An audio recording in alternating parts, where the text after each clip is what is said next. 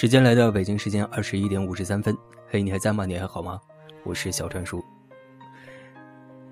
今天晚上我们这期亲爱的晚安是上周传输留的一个小小的作业，不知道你有没有跟着完成呢？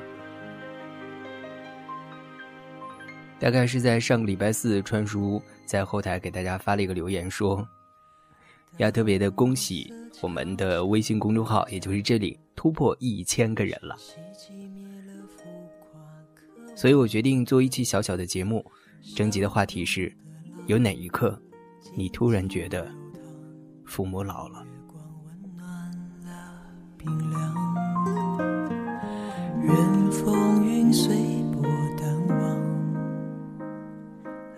有一位叫做“珍惜就好”的朋友，他说：“今年我开学的时候，送我去火车站坐车，进站的时候，妈妈在围栏外边看着我过安检。”直到我进到站里，上了车，我告诉他火车开了，妈妈才离开火车站。其实这已经不是我第一次坐火车，这些年在外面读书，我一个人坐车是再平常不过的了。儿女要远行，父母不得不放行，再忙也别忘了抽空和他们联系。节假日能回家就回家，回去陪陪他们。小时候，他们对我们总是很有耐心。现在他们老了，我们能有一半的耐心听他们说话，他们都很高兴。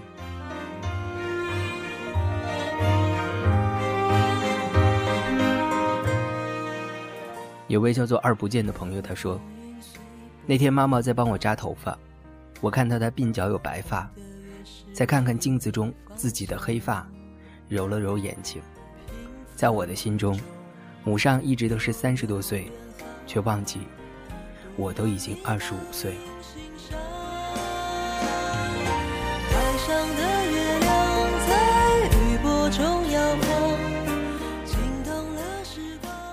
莫等等说，在离家五六个小时车程的地方读大学，很少回家。平时的联系就是每周的一次电话。后来同学们都晒和爸爸妈妈的聊天截图，终于有一次叫他们用会了微信，但是因为在家待的时间短，没有交完。有一天，我爸突然给我发了条信息，看着眼前这条带着错误符号的信息，突然就很心酸，很心疼。把我养了这么多年，却连这点事儿都不能为他们做。回想我当时教他们的时候，如果语速慢一点，再仔细一点，该多好。可我却忽略了，他们不再年轻了，在这些科技面前，像个孩子。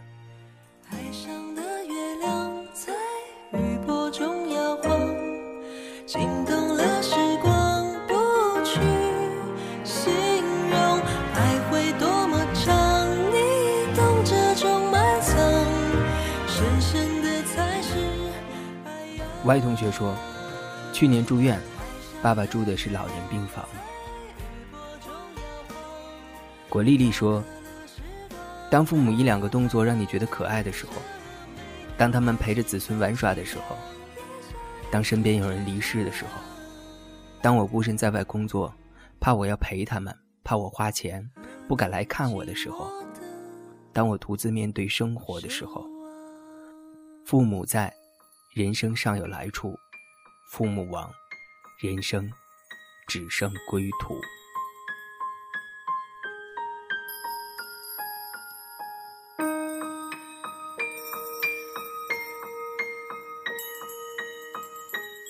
L Y 同学说：“其实父母变老都是有征兆的，身体不如以前，眼角出现了皱纹，头发开始变得花白，但我们总是不在意。”总是觉得有更重要的需要我们去做，但其实，最需要我们的，是父母啊。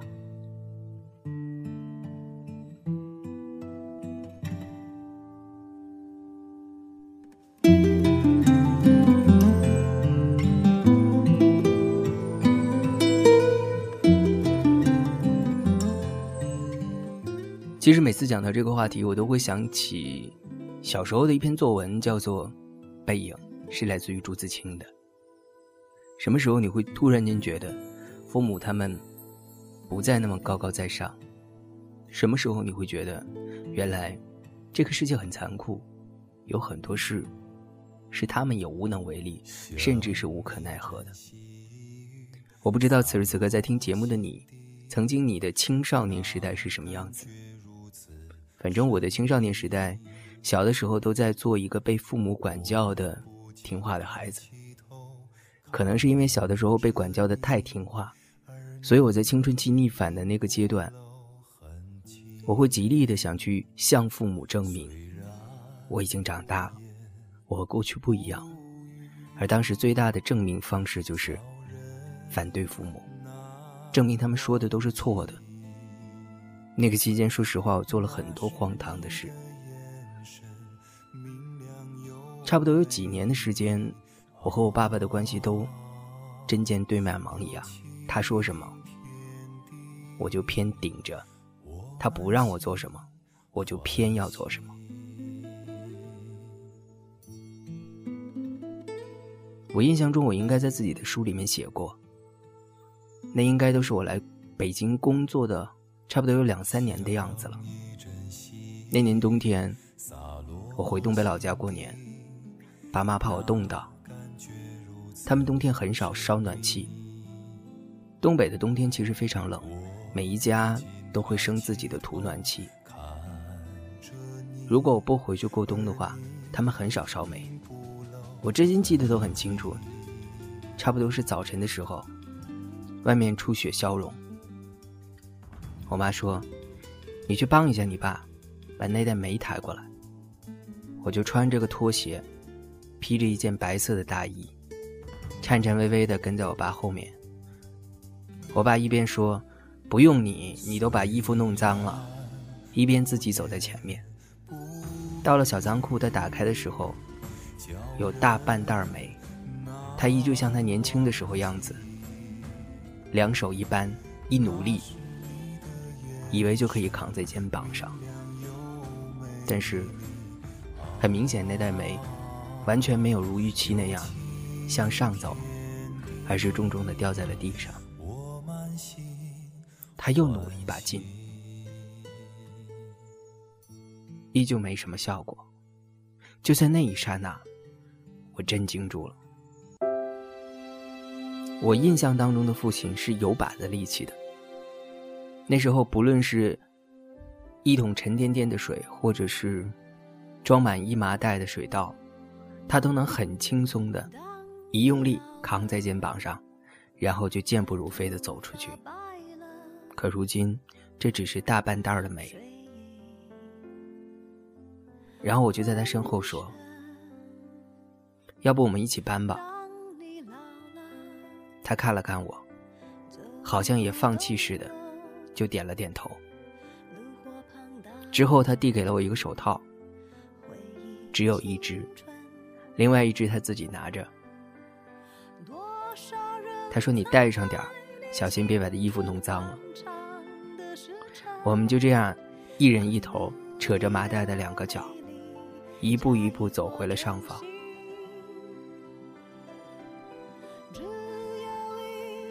我妈开门看到的时候，我明显能看到她一怔，然后释然的笑了。在那之前，应该有很多年，我没有跟父亲合作去干一件事儿。从早年的他打我，让我屈服于他家长的威严，让我努力听他的话，到后来我开始反对他，甚至是赌气一般。拼了命的向他证明，自己和他想象的不一样，自己不想过他那种人生，仿佛我生下来的意义就是为了反对他一样。然后在这一个刹那，我突然间觉得父亲老了，他不再强壮，不再高大，他就变成了一个干瘪瘪的小老头。这种感觉很奇妙，以至于，以至于我把这袋煤抬回到正屋的时候，还都久久不能平静。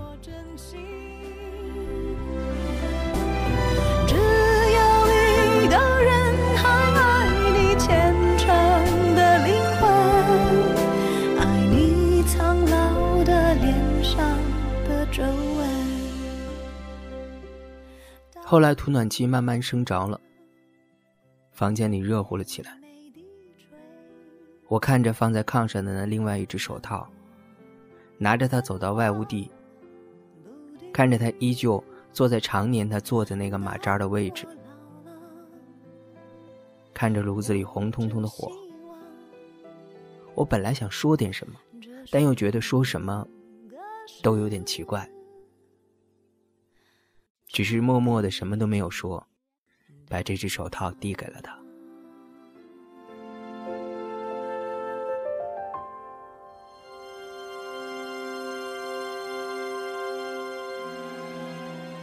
或许每个人的人生里面都会有这样一个瞬间，就在那样一个瞬间，你仿佛开悟了一般，仿佛被点醒了一样，突然间意识到父母老了，然后意识到。自己长大。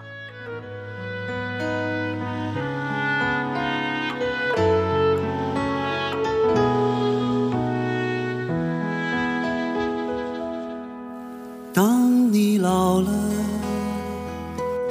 头发白了，睡意昏沉。当你老了。走不动了，炉火旁取暖，回忆青春。多少人曾爱你青春欢畅的时辰，爱慕你的美丽，假意或真心。只有一。好了，伴随着这样一首《当你老了》，我们今天的节目也要走到了尾声。在结尾，川叔要特别的送出一份爱的告白。这是在我们微信公众号下面留言的一位朋友，他的名字叫做小莫。他说：“借这个声音表白一下，让我走向自己的那个人吧。”王天瑞。让我们在彼此的陪伴下，成为对方的理想。我不知道此时此刻这位叫做王天瑞的朋友，当你听到这句告白的时候，在你的内心当中，这个叫做小莫的女孩子，占据了一个怎样的位置？她的这句告白，你能否给她一句真诚的回应呢？小专叔希望你们的结局是圆满的，也希望所有的有情人都能够终成眷属。亲爱的，晚安。多少人曾爱你青春欢畅的时辰，爱慕你的美丽，假意或真心。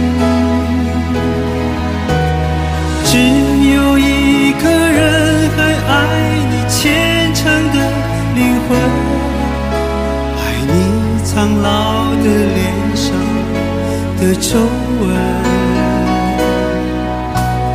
我留不住所有的岁月。真心，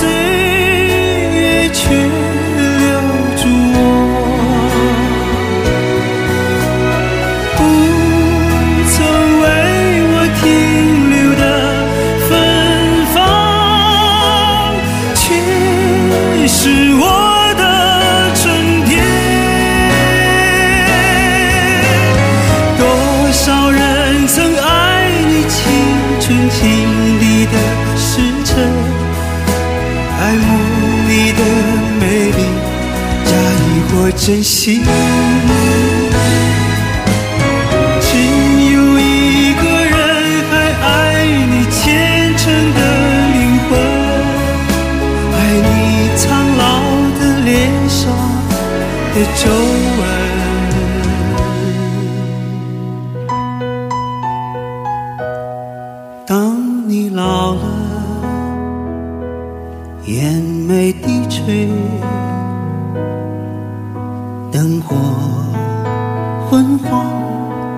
不定，风吹过来，你的消息，这就是我心里的歌。